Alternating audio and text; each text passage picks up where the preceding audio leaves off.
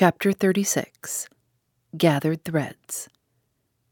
Promptly at the hour named, I made my appearance at Mr. Gryce's door.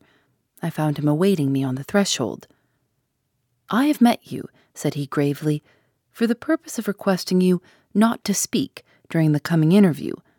I am to do the talking, you the listening. Neither are you to be surprised at anything I may do or say. I am in a facetious mood. He did not look so. And may take it into my head to address you by another name than your own. If I do, don't mind it. Above all, don't talk. Remember that. And without waiting to meet my look of doubtful astonishment, he led me softly upstairs. The room in which I had been accustomed to meet him was at the top of the first flight, but he took me past that into what appeared to be the garret story, where, after many cautionary signs, he ushered me into a room of singularly strange and unpromising appearance. In the first place, it was darkly gloomy, being lighted simply by a very dim and dirty skylight. Next, it was hideously empty, a pine table and two hard-backed chairs, set face to face at each end of it, being the only articles in the room. Lastly, it was surrounded by several closed doors with blurred and ghostly ventilators over their tops, which, being round, looked like the blank eyes of a row of staring mummies. Altogether, it was a lugubrious spot, and in the present state of my mind made me feel as if something unearthly and threatening lay crouched in the very atmosphere. Nor, sitting there cold and desolate, could I imagine that the sunshine glowed without, or that life, beauty, and pleasure paraded the streets below. Mr. Gryce's expression, as he took a seat and beckoned me to do the same, may have had something to do with this strange sensation. It was so mysteriously and somberly expectant. You'll not mind the room, said he, in so muffled a tone I scarcely heard him. It's an awful lonesome spot, I know, but folks with such matters before them mustn't be too particular as to the places in which they hold their consultations, if they don't want all the world to know as much as they do. Smith. And he gave me an admonitory shake of his finger, while his voice took a more distinct tone. I have done the business. The reward is mine. The assassin of Mr. Leavenworth is found, and in two hours will be in custody. Do you want to know who it is? Leaning forward with every appearance of eagerness in tone and expression. I stared at him in great amazement. Had anything new come to light? Any great change taken place in his conclusions? All this preparation could not be for the purpose of acquainting me with what I already knew, yet he cut short my conjectures with a low, expressive chuckle. It was a long chase, I tell you, raising his voice still more, a tight go, a woman in the business, too, but all the women in the world can't pull the wool over the eyes of Ebenezer Gryce when he is on a trail, and the assassin of Mr. Leavenworth and here his voice became actually shrill in his excitement, and of Hannah Chester is found. Hush, he went on, though I had neither spoken nor made any move. You didn't know Hannah Chester was murdered. Well, she wasn't, in one sense of the word, but in another she was, and by the same hand that killed the old gentleman. How do I know this? Look here. This scrap of paper was found on the floor of her room. It had a few particles of white powder sticking to it. Those particles were tested last night and found to be poison. But you say the girl took it herself, that she was a suicide. You are right. She did take it herself, and it was a suicide. But who terrified her into this act of self destruction? Why, the one who had the most reason to fear her testimony, of course. But the proof, you say? Well, sir, this girl left a confession behind her, throwing the onus of the whole crime on a certain party believed to be innocent. This confession was a forged one, known from three facts.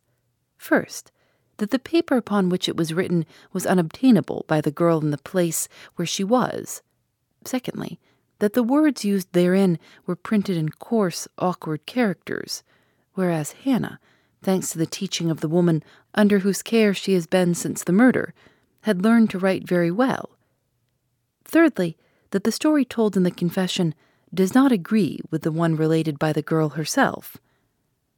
Now, the fact of a forged confession throwing the guilt upon an innocent party, having been found in the keeping of this ignorant girl, killed by a dose of poison, taken with the fact here stated that on the morning of the day on which she killed herself, the girl received from someone manifestly acquainted with the customs of the Leavenworth family a letter large enough and thick enough to contain the confession folded, as it was when found, makes it almost certain to my mind that the murderer of Mr. Leavenworth sent this powder and this so called confession to the girl, meaning her to use them precisely as she did, for the purpose of throwing off suspicion from the right track and of destroying herself at the same time.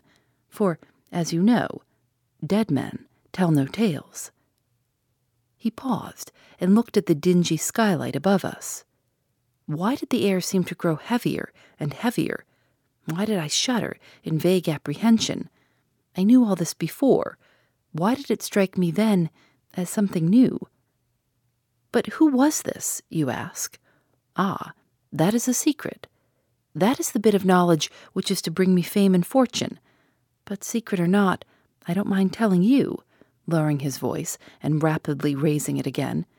The fact is, I can't keep it to myself. It burns like a new dollar in my pocket. Smith, my boy, the murder of Mr. Leavenworth. But stay, who does the world say it is? Whom do the papers point at and shake their heads over? A woman, a young, beautiful, bewitching woman. Ha, ha, ha, the papers are right. It is a woman, young, beautiful, and bewitching too. But what one? Ah, that's the question. There is more than one woman in this affair. Since Hannah's death, I have heard it openly advanced that she was the guilty party in the crime. Bah! Others cry it is the niece who is so unequally dealt with by her uncle in his will. Bah again. But folks are not without some justification for this latter assertion. Eleanor Leavenworth did know more of this matter than appeared. Worse than that, Eleanor Leavenworth stands in a position of positive peril today. If you don't think so, let me show you what the detectives have against her. First, there is the fact that a handkerchief, with her name on it, was found stained with pistol grease upon the scene of murder, a place which she explicitly denies having entered for 24 hours previous to the discovery of the dead body. Secondly, the fact that she not only evinced terror when confronted with this bit of circumstantial evidence, but manifested a decided disposition, both at this time and others, to mislead inquiry, shirking a direct answer to some questions and refusing all answer to others. Thirdly, that an attempt was made by her to destroy a certain letter, evidently relating to this crime. Fourthly, that the key to the library door was seen in her possession. All this, taken with the fact that the fragments of the letter, which the same lady attempted to destroy within an hour after the inquest were afterwards put together, and were found to contain a bitter denunciation of one of Mr. Leavenworth's nieces by a gentleman we will call X, in other words, an unknown quantity, makes out a dark case against you, especially as after investigations revealed the fact that a secret underlay the history of the Leavenworth family. That, unknown to the world at large, and Mr. Leavenworth in particular, a marriage ceremony had been performed a year before in a little town called Fairmont between a Miss Leavenworth and this same X. That, in other words, the unknown gentleman who, in the letter, partly destroyed by Miss Eleanor Leavenworth, complained to Mr. Leavenworth of the treatment received by him from one of his nieces, was in fact the secret husband of that niece, and that, moreover, this same gentleman, under an assumed name, called on the night of the murder at the house of Mr. Leavenworth and asked for Miss Eleanor. Now you see, with all this against her, Eleanor Leavenworth is lost if it cannot be proved, first, that the articles testifying against her, vis a vis the handkerchief, letter, and key passed after the murder through other hands before reaching hers, and secondly, that someone else had even a stronger reason than she for desiring Mr. Leavenworth's death at this time. Smith, my boy, both of these hypotheses have been established by me, by dint of moling into old secrets and following unpromising clues. I have finally come to the conclusion that not Eleanor Leavenworth, dark as are the appearances against her, but another woman, beautiful as she and fully as interesting, is the true criminal. In short, that her cousin, the exquisite Mary, is the murderer of Mr. Leavenworth, and by inference, of Hannah Chester also. He brought this out with such force, and with such a look of triumph and appearance of having led up to it, that I was for the moment dumbfounded, and started as if I had not known what he was going to say. The stir I made seemed to awake an echo. Something like a suppressed cry was in the air about me. All the room appeared to breathe horror and dismay. Yet when, in the excitement of this fancy, I half turned round to look, I found nothing but the blank eyes of those dull ventilators staring upon me. You are taken aback, Mr. Gryce went on. I don't wonder. Everyone else is engaged in watching the movements of Eleanor Leavenworth. I only know where to put my hand upon the real culprit. You shake your head. Another fiction. You don't believe me. Think I am deceived. Ha, ha. Ebenezer Gryce deceived after a month of hard work. You are as bad as Miss Leavenworth herself, who has so little faith in my sagacity that she offered me, of all men, an enormous reward if I would find for her the assassin of her uncle. But that is neither here nor there. You have your doubts, and you are waiting for me to solve them. Well, nothing is easier. Know first that on the morning of the inquest I made one or two discoveries not to be found in the records, vis a vis that the handkerchief picked up, as I have said, in Mr. Leavenworth's library had, notwithstanding its stains of pistol grease, a decided perfume lingering about it. Going to the dressing table of the two ladies, I sought for that perfume and found it in Mary's room, not Eleanor's. This led me to examine the pockets of the dresses, respectively, worn by them the evening before. In that of Eleanor, I found a handkerchief, presumably the one she had carried at that time. But in Mary's, there was none, nor did I see any lying about her room, as if tossed down on her retiring. The conclusion I drew from this was that she, and not Eleanor, had carried the handkerchief into her uncle's room, a conclusion emphasized by the fact privately communicated to me by one of the servants that Mary was in Eleanor's room when the baskets of clean clothes was brought up with this handkerchief lying on top.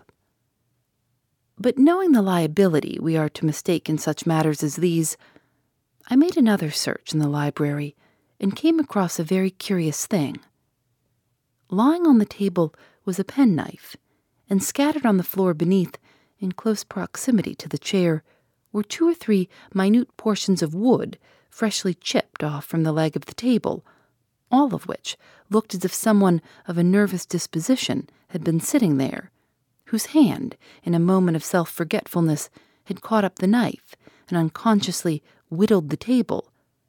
A little thing, you say, but when the question is which of two ladies, one of a calm and self possessed nature, the other restless in her ways and excitable in her disposition, was in a certain spot at a certain time, it is these little things that become almost deadly in their significance.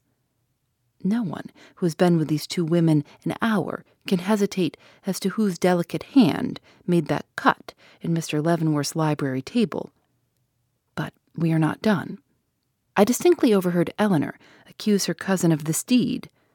Now, such a woman as Eleanor Leavenworth has proved herself to be never would accuse a relative of crime without the strongest and most substantial reasons.